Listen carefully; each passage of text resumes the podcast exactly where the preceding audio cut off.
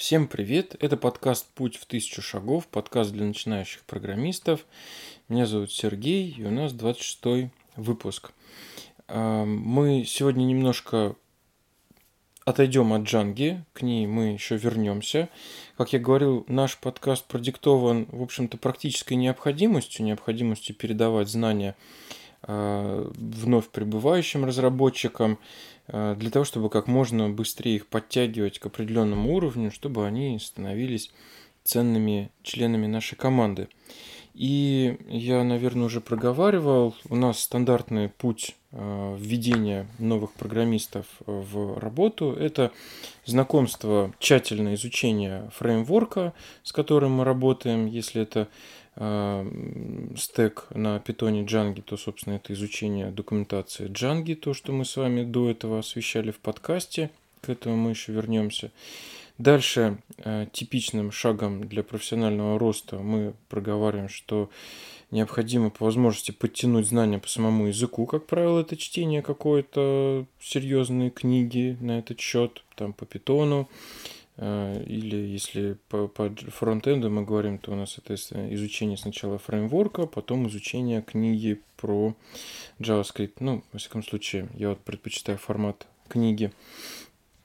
А третьим шагом э, у нас является, в общем-то, строго обязательным и сильно рекомендованным изучение э, книги Роберта Мартина, дядюшки Боба, под названием «Чистый код» чистый код. Э, здесь изложены очень э, существенные принципы, которые позволяют, э, собственно, как мне кажется, вот уже на уровне чтения этой книги становиться действительно профессиональным программистом, а не просто тем, кто умеет что-то писать на этом языке.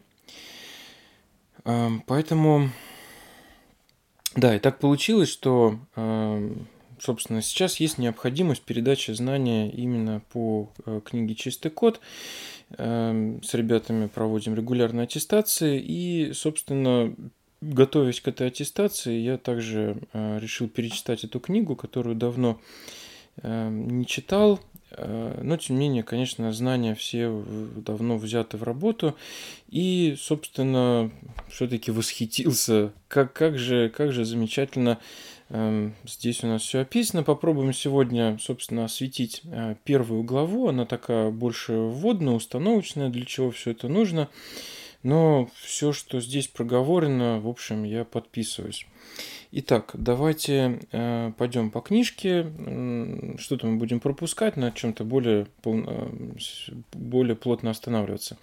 По части введения мне очень понравилась фраза которую, вот, вот, с которой я тоже совершенно согласен, э, что профессионализм э, состоит из двух составляющих – знаний и практического опыта. Вот это сильно пересекается с, с моей практикой, когда у нас ребята включаются в работу. Очень важны две составляющие. Это, собственно, работа с решением практических задач – и все-таки теоретическая подготовка. Если у нас есть теоретическая подготовка, но нет практики, совершенно очевидно будем совершать глупые ошибки, пока э, не набьем шишек. И наоборот, если мы активно практикуем, но мы не вложили в профессионала, в программиста достаточно теоретических знаний, то уровень кода его будет невысоким, он будет вынужден совершать все одни и те же ошибки. Да, понятно, что на собственном опыте он где-то что-то будет развиваться, но прокачка э, теоретическими знаниями, она очень важна. Собственно, вот в рамках этого подкаста мы пытаемся нарастить эту составляющую. Э, первая глава, ну вот она у нас такая, так и называется, чистый код, и здесь э, автор рассказывает, а зачем же он нужен. Эм, и э, глава под названием «Плохой код», э, я прям буду зачитывать фрагменты, потому что она настолько жизненная, что прям я вот читал и, и чуть ли не, не, не слезы лил. Значит, тут вот приводится пример, что одна компания в 80-х годах э, выпустила некий бестселлер, все было здорово, очень высоко рынок оценил, но потом циклы выпуска стали затягиваться – ошибки не исправлялись между версиями, сбои происходили все чаще – ну и автор говорит, что потом он там встретился с одним много лет спустя, с одним из разработчиков этого продукта, и действительно в разговоре подтвердились его э, опасения, что э, код э, был в программе, кодовая база была плохая. Ребята э, стремились как можно быстрее катить фичи в production, как мы бы сейчас сказали. Эм, и в итоге код просто вышел из-под контроля, и э, компания в итоге прекратила свою деятельность. Казалось бы, из-за из такой ерунды, что вот просто старались поскорее э, выпустить фичи в production, а это привело к проблемам вот, которые внешне имеют такие признаки, как, э, в частности, там, замедление выпуска и так далее. И еще абзацы зачитаю. Плохой код когда-нибудь мешал вашей работе? Любой сколько-нибудь опытный программист неоднократно попадал в подобную ситуацию. Мы продираемся через плохой код, мы вязнем в хитросплетениях ветвей, попадаем в скрытые ловушки – мы с трудом прокладываем путь, надеясь получить хоть какую-нибудь подсказку, что же происходит в коде. Но не видим вокруг себя ничего, кроме новых залежей невразумительного кода. Очень характерная картина. И следующий абзац. Конечно, плохой код мешал на вашей работе. Почему же вы его писали? Пытались поскорее решить задачу, торопились, Возможно. А может быть, вам казалось, что у вас нет времени качественно выполнить свою работу. Ваше начальство будет недовольно, если вы потратите время на чистку кода. А может быть, устали работать над программой. Бывает, что она просто надоедает. И вам хотелось бы поскорее избавиться от нее. А может, вы смотрели на список запланированных изменений и поняли вам, что необходимо поскорее прикрутить этот модуль, чтобы перейти к следующему. Вот все, что здесь описано, это норма нашей жизни. И это не какой-то форс-мажор. Мы должны уметь работать в таких условиях, и об этом еще в этой главе будет проговариваться, когда нас торопят. Но э, это не причина писать плохой код. Ну и тут вот есть такое соображение, что иногда нам может быть покажется, что рабочий код лучше, чем никакой. И ладно, потом его поправим. И вот тут вот приводится закон, закон Лебломана, Леблана, а, который гласит следующее. Потом равносильно никогда. Это вот буквально реальности, с которыми приходится сталкиваться, поэтому э, будьте внимательны. Если такие мысли проскакивают э, в вашей команде или у вас в голове, то вам прям надо насторожиться. Сейчас будем рассказывать, чем это дальше чревато. Вот, собственно, следующая глава называется «Расплата за хаос». А что нам за это будет? Одно из следствий, что изменения каждое изменение, которое мы вносим, нарушает работу кода в двух-трех местах. Я вот четко очень помню, я вот, кстати, стал приходить э, к мыслям, которые здесь описаны в книге, позже уже прочитал эту книгу, на одном из проектов, когда э, писали проект на, на Django, он там буквально, ну, что-то страниц 6, там, два отчета, там, три каких-то формы было, и э, выкатили там одну-два отчета, уже проект какую-то пользу стал приносить, выкатили выпустили это в продакшн, и э, работая над третьей фичой, э, выкатывая ее, неожиданно стало оказываться, что поломалось что-то в первой части. Собственно, вот тогда мы не применяли юнит-тестирование в этих проектах, было это давно, э, и вот одна из типичных таких последствий. Вносишь четвертое изменение, у нас ломаются те штуки, о которых мы даже и не подумали. Но это, в частности, тоже признак э, плохого кода. Ни одно изменение не проходит тривиально. Ты порой берешься за какую-то штуку, которая думаешь должна пройти просто, что здесь может пойти не так. Но если не потрудились над кодом и он оказался невнятный, э, чтобы правильно реализовать какую-то возможность или скорректировать существующее поведение, приходится э, быть очень внимательным, очень сложно въехать в это дело и очень сложно сделать так, чтобы ничего не поломать. Понимание, э, понимать все хитросплетения кода тоже становится сложно. Это вот признаки плохого кода. По мере накопления хаоса в коде производительность группы начинает снижаться, асимптотически приближаясь к нулю. Э, в ходе снижения производительности начальство делает единственное, что может сделать – подключать к проекту новых работников. Новички, естественно, путаются под ногами, пытаются въехать, что здесь происходит, пытаются хоть какую-то пользу привнести. Начальник, как казалось бы, да, вот, вот э, что нужно, чтобы родить одного ребенка, э, родить ребенка за один месяц, да, 9 программистов, казалось бы, но это, к сожалению, так не работает. Э, ребята, которые подключаются к этому проекту, особенно если он с плохой кодовой базой, не могут въехать, ну, в принципе, войти новому программисту в проект, это не так-то просто просто. Э, нужно понять, э, собственно, какие, какие здесь принципы, как все это работает. А если это еще и плохо написано, то въехать в намерение проектировщика становится сложным, они могут быть противоречивыми и так далее. Плюс все вот это вот как снежный ком наматывается, давление увеличивается, начальство торопит, э, работа от этого становится все менее качественно. Программисты работают все небрежнее, и в итоге э, кодовая база становится еще хуже. Ну и вот тоже дальше описывается, следующая глава называется «Грандиозная переработка», тоже описывается совершенно характерная картина, которую можно наблюдать.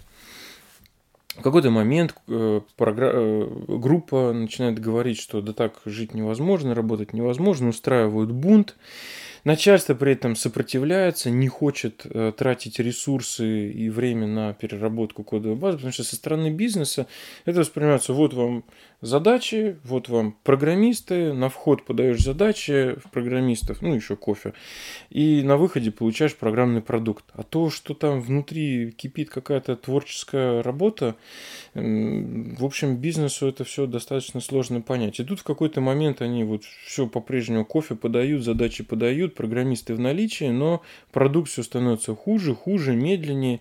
И когда мы пытаемся донести, что вот тут вот кодовая база начальника как бы плохая, надо что-то делать, это все тяжело идет. Но в какой-то момент ребята понимают бизнеса, что производительность все падает, начинают прислушиваться, а что же говорит вот этот вот парень в свитере, который начальник IT-отдела э, группы разработки.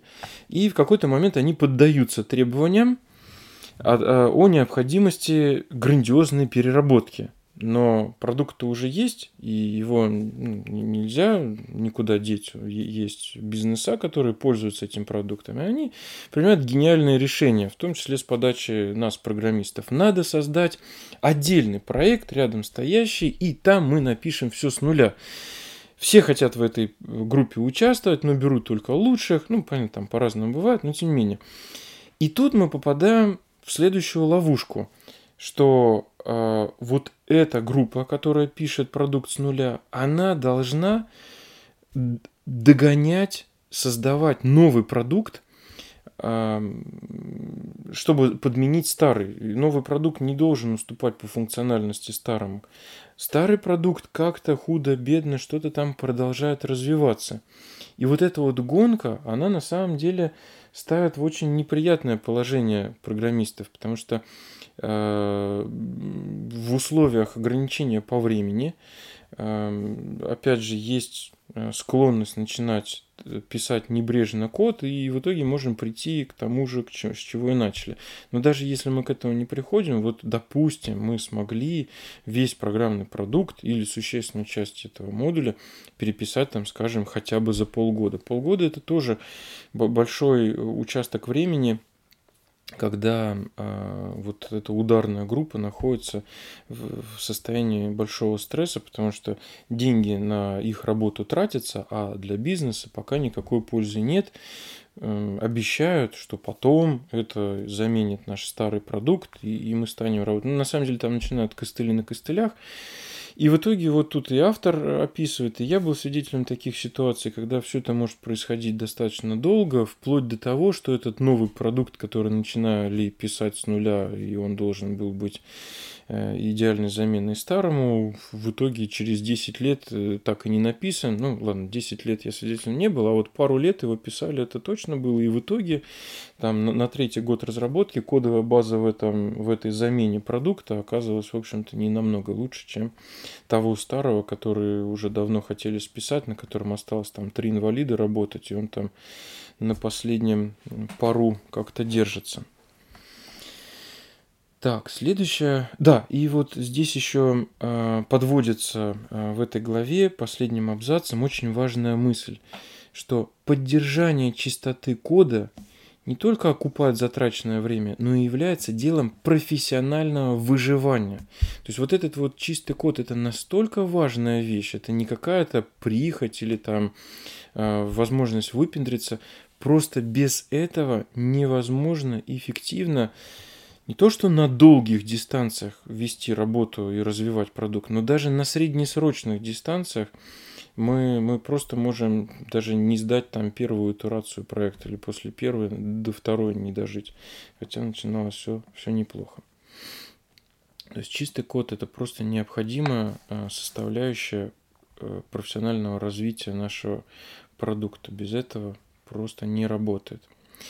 Да, и э, следующая глава э, «Отношения» называется. Тут, в общем, мысль основная в том, что у нас, у программистов, может быть соблазн начать там и я такое наблюдал, а, как бы это выразиться, бухтеть по поводу того, что все, в общем-то, дураки.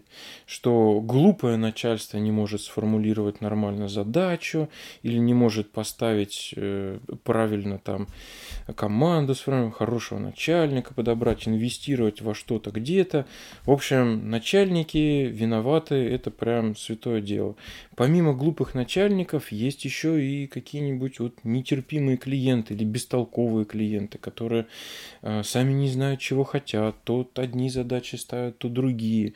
Отдел маркетинга те так вообще бездари пытаются продвинуть что-то безумное.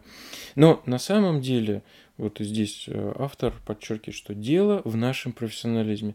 Мы, как технические специалисты, на своей стороне должны правильно отфильтровать некорректно поставленные задачи, попытаться докопаться до глубинной сути, а что же начальство хотело, почему клиенты говорят именно так, помочь сформулировать все-таки правильные задачи в правильные сроки с правильными ресурсами.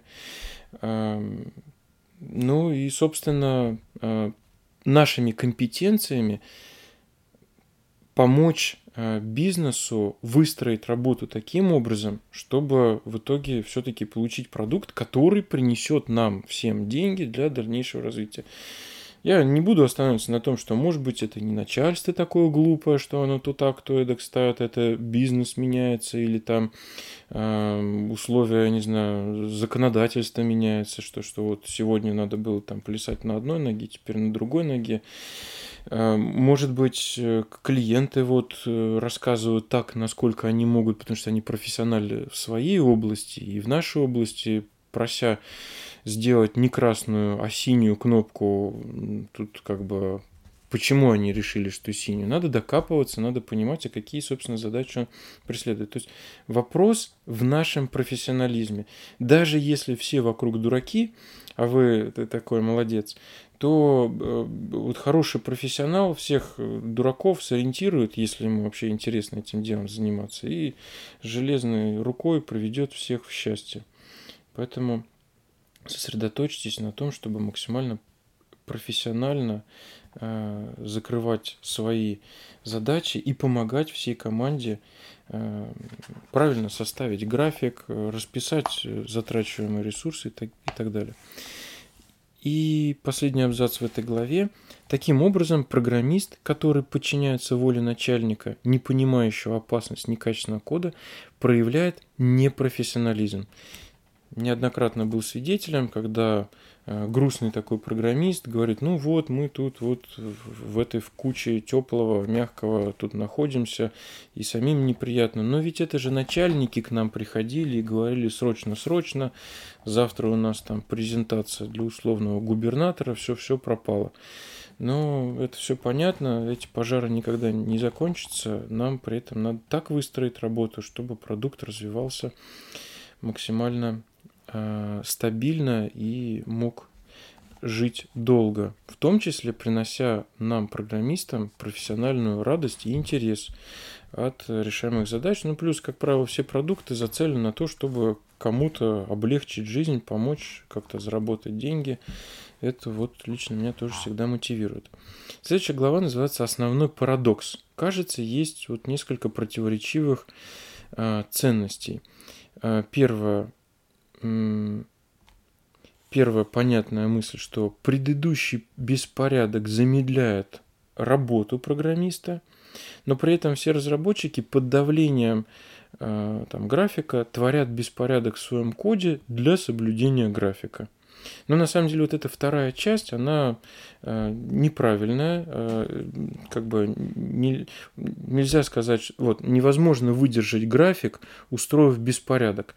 Типа у нас время написать плохой код есть, а вот время э, работать быстро у нас как будто бы нет. Это неправильно. Поэтому единственный способ работать быстро заключается в том, чтобы постоянно поддерживать чистоту в коде. Вот это, ну вот я бы сказал, что это вопрос, в общем-то, выживания. Эм, и лично я э, неоднократно длительную свою часть профессиональной работы вел, ну, можно сказать, работая на аутсорс, где получал деньги за выполненную работу. Причем работая на долгосрочных проектах, на проектах, которые я развивал там, может быть, годами. И очень э, есть соблазн всегда сдать поскорее, отделаться, взять за эту задачу какие-то деньги, но потом, когда тебя попросят сделать, казалось бы, какую-то ерунду, приходится на это тратить на эту задачу очень много времени, не говоря о том, что копаться э, вот в этих хитросплетениях кода просто неинтересно. И хорошо, если вы здесь поработали, а потом взяли, уволились и пошли дальше. Ну, я не говорю про ваш профессионализм, но хотя бы это не будет вас мучить. А если вы э, с компанией всерьез и надолго, то, в общем, сами себя можете загнать в ад. Поэтому э, чистота кода необходимость подумать над э, той, э, тем способом, как вы решили задачу. В этом отношении э, хорошо помогают тесты. Э, когда мы пишем тесты, э, мы написали код, а потом на него пишем тесты. Ну, если мы не говорим про TDD, я не очень люблю TDD. Э, соответственно, написали код, он работает, протестили, все здорово. В целом вас ни, ничто не зацепило, когда вы писали код. Но тем не менее, когда мы начинаем писать тесты на этот код, мы еще и еще раз возвращаемся к этому коду, и написание теста само по себе может подталкивать к написанию более чистого кода, более продуманного кода, более элегантного кода. Поэтому чистый код зачастую связан именно с тем, что мы хорошо подумали над задачей, которую мы решаем. Там на самом деле много факторов. А, хорошо уловили смысл того, что мы делаем, потому что зачастую плохой код – это признак того, что вы плохо понимаете задачу, которую мы пытаемся решить. Да? А, назвали хорошо переменные, об этом еще отдельно будет глава. Четко сформулировали абстракции, выделили их там какие-то методы, функции. Это все говорит о том, что мы продумали код. Если мы тяп-ляп его написали, и код получился кривой, и развивать его будет плохо, все это говорит о том, что мы недостаточно ему уделили внимание. Э, тут автор рассказывает, что же такое э, за искусство чистого кода. Э, он проговаривает, что со временем вырабатывается чувство чистого кода, что появляется навык преобразования плохого в чистый код – ну и также вот тут одна из цитат, э, что, э, короче говоря, программист, пишущий чистый код, это художник, который производит, проводит пустой экран через серию преобразований, пока они не превратятся в элегантно запрограммированную систему. Э, вот здесь что характерно, это в моем, моей практике действительно ассоциируется зачастую через, э, как серия итераций, через которую мы проводим э, нашу функцию. Зачастую мы, ну, там, функцию, код, абстракцию, что мы как-то написали, проверили, что это работает, и дальше мы с, нередко э, смотрим на этот код, э, уточняем название переменных, проводим рефакторинг, э, выделяем там несколько уровней абстракции, ну, то есть там какие-то методы, подметоды разбиваем. Э, это вот такой итеративный процесс до тех пор, пока мы не э, получим максимально выразительный код. И вот сейчас мы как раз рассмотрим э, цитаты э, заметных деятелей в области программирования. И тут будут очень, тоже очень хорошие цитаты, как, как ребята, коллеги наши сформулировали, что такое чистый код. Вот, например, очень замечательная цитата Страус-Трупа, создателя C++ языка. Э, он сформулировал так, что такое чистый код. Я люблю, чтобы мой код был элегантным и эффективным. Логика должна быть достаточно прямолинейным, чтобы ошибкам было трудно спрятаться. Зависимости минимальными, чтобы упростить сопровождение. Обработка ошибок полная в соответствии с выработанной стратегией, а производительность близкой к оптимальной, чтобы не искушать людей – загрязнять код беспринципными оптимизациями. Чистый код хорошо решает одну задачу. Вот в этой цитате очень классно видно, как мне кажется, задачи, которые ставит Страус-Труп перед собой, и мотивирует, почему он делает так или иначе, чтобы ему же потом не пришлось, в общем-то, э, испытывать неприятные переживания. Вот в частности, Почему мы код пытаемся писать прямолинейно? Да потом, чтобы ошибки там не вылавливать. А, почему зависимости минимальны? Чтобы потом легче было сопровождать эту программу, а меньше нужно было отслеживать а, связанных кусков, на которых зависит наш код. Про оптимизацию он здесь пишет, ну понятно, он создатель C++, у него там свои а, приоритет. Но тем не менее, вот он говорит, вот мы ее напишем идеально, и чтобы никто своими кривыми руками туда потом не полез и не начал учинять каких-то жестоких оптимизаций, потому что зачастую а, оптимизация, а, в общем-то, нередко противоречит читабельности кода. И вот он здесь говорит, вот очень желательно, чтобы у нас оптимизация была близкая, производительность близкая к оптимальной, чтобы потом никому не захотелось там взять и чистоту кода подпортить. Ну, также обращаю внимание, что вот он э, про э, то, что мы должны решать одну, э, код должен решать одну задачу. Об этом еще много будет проговорено. Это один из там solid принципов. Сейчас это в индустрии уже, в общем-то, как бы всем понятно.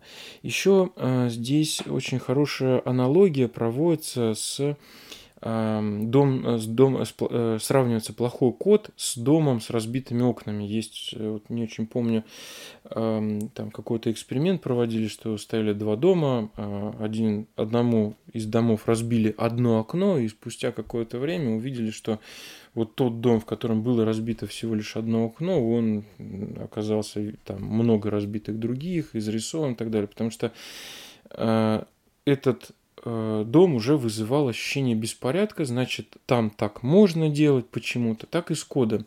Если у нас идеальный код, и кто-то пришел и тут понапрограммировал, сразу видно, что вот этот код э, тут новый лежит, плохо пахнет, мухи слетаются, и сразу обычно на код-ревью прям хочется по рукам надавать и сказать, ну, ну что ж, ну как, как же так, вот смотри, как здесь было все элегантно, ты, ты пришел и, и простите, насвинячил. И, на, э, ну, и это как бы воспринимается как что-то противоестественным, хочется избегать этого. И наоборот, если код тяп-ляп написанный, то написать еще какой-то шматочек чего-то неоптимального уже внутреннего сопротивления не вызывает. Ну и также здесь вот я выделил цитату, что э, суть в том, что чистый код уделяет пристальное внимание мелочам. Э, вот как я уже говорил, частности, насколько мы хорошо выразили свою мысль, насколько мы правильно подобрали имена переменных и функций и так далее. Зачастую в моем так по ощущениям, хороший программист – это программист, тяготеющий к некоторому перфекционизму, потому что вот он уделяет внимание этому коду, в итоге он становится более продуманным э, и хорошо читабельным, э, нежели если мы тут вот что-то пришли, написали, оно как-то работает, а мы пошли дальше. Следующая цитата э, Грэди Буча. «Чистый код – прост и прямолинеен. Чистый код читается как хорошо написанная проза. Чистый код никогда не затемняет намерение проектировщика. Он полон четких абстракций и простых линий передачи управления. То есть вот здесь э, тоже известный деятель, автор книг э, про объектно-ориентированное программирование э, отмечает, что Код должен быть понятным, выражать намерения проектировщика. А, так, цитата Большого Дэйва Томаса. Ну вот я себе здесь подчеркнул, что он выделяет содержательные имена, минимизация зависимостей, минимальная API, чтобы э, людям было проще воспринимать код и проще читать его чистота кода упрощает его обработку другими людьми. Это важно. Ну, кстати, в роли другого человека можем выступать и мы сами, если возвращаемся к нашему же коду спустя какое-то время. Поэтому, позаботившись о том, что а, мы написали хорошо программу, мы сами себе позаботились о себе в будущем, избавили себя от э, необходимости э, ругаться неприличными словами, разбираясь в собственном коде. Э, есть такие цитаты. Чистый код – это код, над которым тщательно поработали.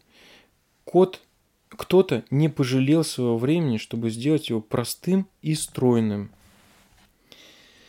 Значит, э, Рон Джеффер, Джеффрис тут вот выделяет несколько приемов, которые он использует для того, чтобы а, поддерживать э, код в чистом состоянии. Э, там некоторые правила, которые э, он считает важными. И вот первый из них это дублирование кода, скорее некоторый звоночек, который говорит о том, что какая-то мысленная концепция не нашла представления в коде. Значит, скорее всего, что-то не додумали, нужно подумать о том, чтобы какую-то абстракцию, может быть, ввести, концепцию, да, э, чтобы ее правильно отразить, и она тогда сможет заиграть хорошо и, и переиспользоваться для выполнения схожих задач, соответственно, избавить нас от дублирования кода. А, также он проговаривает, что он использует э, переименование переменных, подбирая э, наиболее удачные имена, наиболее выразительные имена, которые лучше всего отражают суть. То есть, я так представляю, он пишет какой-то код, смотрит, что получилось, и э, пытается как можно лучше именование задать переменным, функциям, именно чтобы лучше отразить замысел того, что вот он вложил а, либо вот в этот кусочек кода, который мы завернули там функцию в класс, либо в то значение, которое мы тут, может быть, как-то хитровато вычисляли и в итоге сложили в какую-то переменную. И тут даже можно не ставить акцент на том, а как мы ее вычисляли, акцент на том, что вот в итоге это вычисленное значение носит такую смысловую нагрузку. Смысловую нагрузку мы понимаем из имени переменных. Эм, обращает внимание, что объект не должен выполнять, э, объект или метод э, не должен выполнять более одной операции. Если это объект, то его, вероятно, стоит разбить на два и более объектов. Ну, смысл в том, что если он, наш объект решает какие-то две и более разных задачи, да, не сосредоточен на решении одной задачи, это звонок, возможно, его стоит разбить на два и более объектов. Если это метод, он говорит, я всегда применяю к нему прием извлечения метода. В итоге у меня остается основной метод, который более четко объясняет, что он делает, и несколько подметодов, объясняющих, как он это делает. В моей практике обычно это значит, что вот этот основной метод, он имеет имя, э, поясняющий э, цель, и на уровне одно, э, на одном уровне абстракции – вызывает вот эти подметоды, что мы сделаем что-то вот шагом первым, да, оно может состоять из ряда подшагов, но это как бы вот, собственно, уже задача этого подметода. Главное, что на уровне вот этого основного метода мы говорим, сначала мы делаем первое действие, потом второе там набор каких-то вещей, третье. И вот мы поняли, ага, этот метод, чтобы добиться своей основной задачи, делает концептуально раз, два, три. А вот как он делает уже это раз, вот это два, это дело уже под метода котором, опять же, желательно, чтобы все оставалось на одном уровне абстракции. Но это уже отдельный разговор. Главное, что такой прием э, извлечения метода, разбивания его на подметоды, он действительно практически полезен. Устранение дублирования, выполнение одной операции, выразительность, простые абстракции. Вот, собственно, то, что отмечает автор – Собственно, в этой книге это мы будем проговаривать. Вот еще одна замечательная цитата Орда э, Кеннингема. Он говорит, вы работаете с чистым кодом, если каждая функция делает примерно то, что вы ожидали. Функция делает то, что вы ожидали.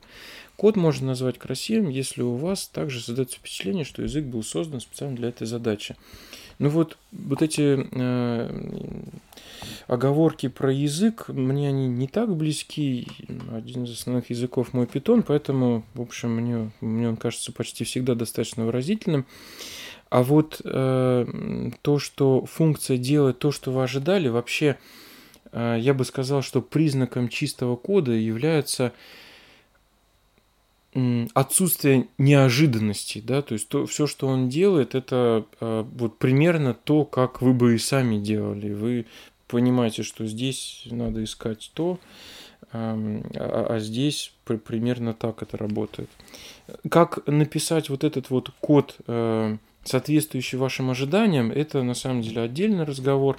Э, здесь могут быть э, как договоренности на уровне индустрии, на уровне каких-то там хороших и плохих практик, признанных всеми, так и вопросы могут быть индивидуальные для вашей команды. Вот зачастую с членами моей команды я нередко притираюсь буквально там годами, но зато потом мы друг друга с полуслова понимаем, и вот это вот э, код, который ведет себя так, как мы ожидаем, это как раз признак хорошего кода. И наоборот, если вот что-то мы сделали неожиданное, необычно, это может быть чем-то оправданным, но в любом случае это признак задуматься, а действительно ли мы сделали все так, как э, идеально.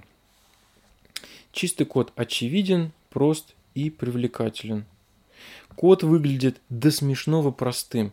Вот сделать простое, э, сложное просто – это на самом деле искусство. Но когда вам удается, вы, зачастую это требует прям усилий времени, эм, там раз, два, пять раз подойти к одной задаче. Но в итоге, когда вы четко сформулировали, а что же вы здесь делаете, зачем вы собрались, смогли подобрать наиболее удачные решения, как интерфейсные, так и внутренние по реализации. И в итоге вы смотрите и понимаете, что, что вот получилась простая вещь. И заказчик после этого смотрит и говорит, да тут все так просто, и ребенку будет понятно. А то, что этому предшествовало 10 монструозных версий, и вообще до этого дошли далеко-далеко не сразу, через глубокое осмысление того, чем же мы здесь все занимаемся, это на самом деле может быть и не очевидно. Поэтому вот меня очень трогает вот это выражение. Код вы...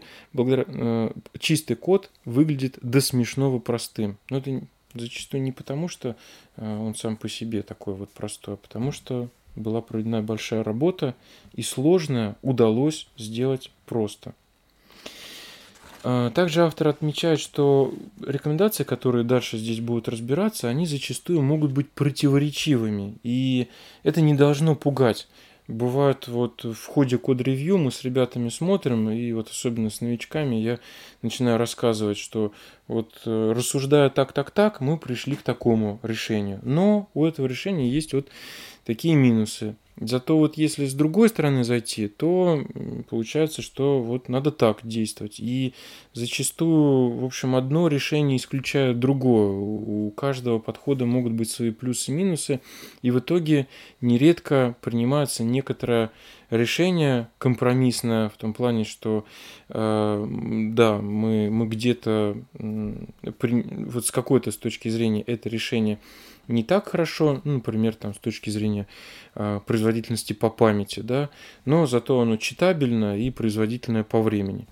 Есть минусы, но, допустим, для нас они не критичны, мы принимаем там какое-то решение. Поэтому это нормально, что э, разные рекомендации могут противоречить э, друг другу. Это нормально. Да, следующая глава называется «Мы авторы». Суть ее в том, что э, автор обращает внимание, что большую часть времени мы тратим именно на чтение кода. Э, есть некоторое упрощение такое шуточное, что код мы пишем один раз, а читаем много раз. Но на самом деле э, в этом есть существенная доля правды. Э, вот автор приводит такую цифру, что соотношение времени чтения и написания кода превышает 10 Э, к одному. И мы читаем свой код, чужой код, поэтому код должен читаться легко. Мы говорим, код должен быть читабельным. Это очень важно, потому что будет непонятный плохой код. Мы можем потратить там несколько дней на решение задачи, в то время как если мы поработали до этого хорошо, или наши коллеги сформулировали мысль понятно, читается она понятно, то на решение этой задачи у нас может уходить Э, часы вместо дней. Это важно. Ну, вот здесь приводится правило бойскаута, которое совершенно согласен. Э, вообще сам по себе код э, склонен к некой, некоторой деградации, повышению энтропии, да, ухудшению. Поэтому это, это его естественное направление жизни. Поэтому мы должны предпринимать усилия для того, чтобы поддерживать его чистоту. Вот правило бойскаута говорит, оставь место стоянки чище, чем оно было до твоего прихода. Для нас, программист, это значит, что берясь за там, работу над какой-то задачкой, мы первым делом что делаем? Мы читаем. Читаем код, в котором мы что-то будем делать. И по ходу этого чтения мы погружаемся вот в то, что мы же сами писали или наши коллеги писали. И бывает, что мы когда писали код, нам это казалось замечательным, все, все здорово, нам было тогда понятно. А, либо мы просто были сосредоточены на решении задачи и каких-то нюансов не учли. А вот когда мы читаем код, мы выясняем, что э, тут можно было бы элегантнее сформулировать, тут бы, может быть, переменную назвать по-другому, тут бы цепочку ифов упростить. Какие-то такие моменты могут возникать.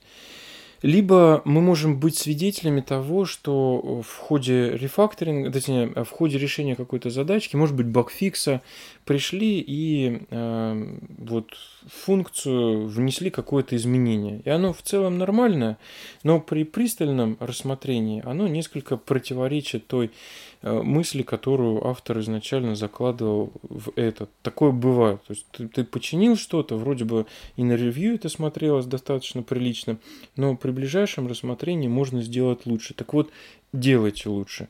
Работайте над тем, чтобы ваш код становился э, после даже вашего небольшого изменения э, лучше. Может быть, вы решали, собственно, не совсем эту задачу, но по ходу несколько подрефакторили.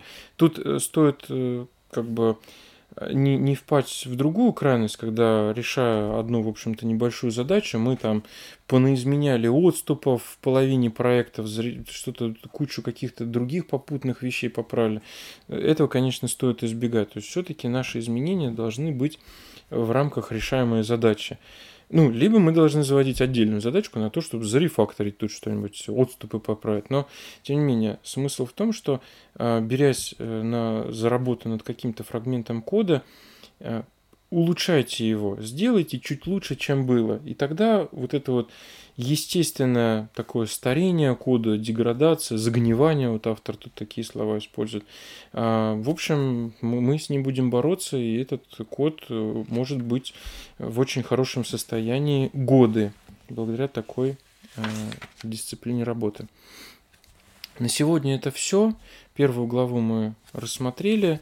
Дальше будет больше. Возможно, у нас тут этот э, подкаст будет в перемешку с джанговскими выпусками. Ну, надеюсь, это не будет никакой проблемы для нас.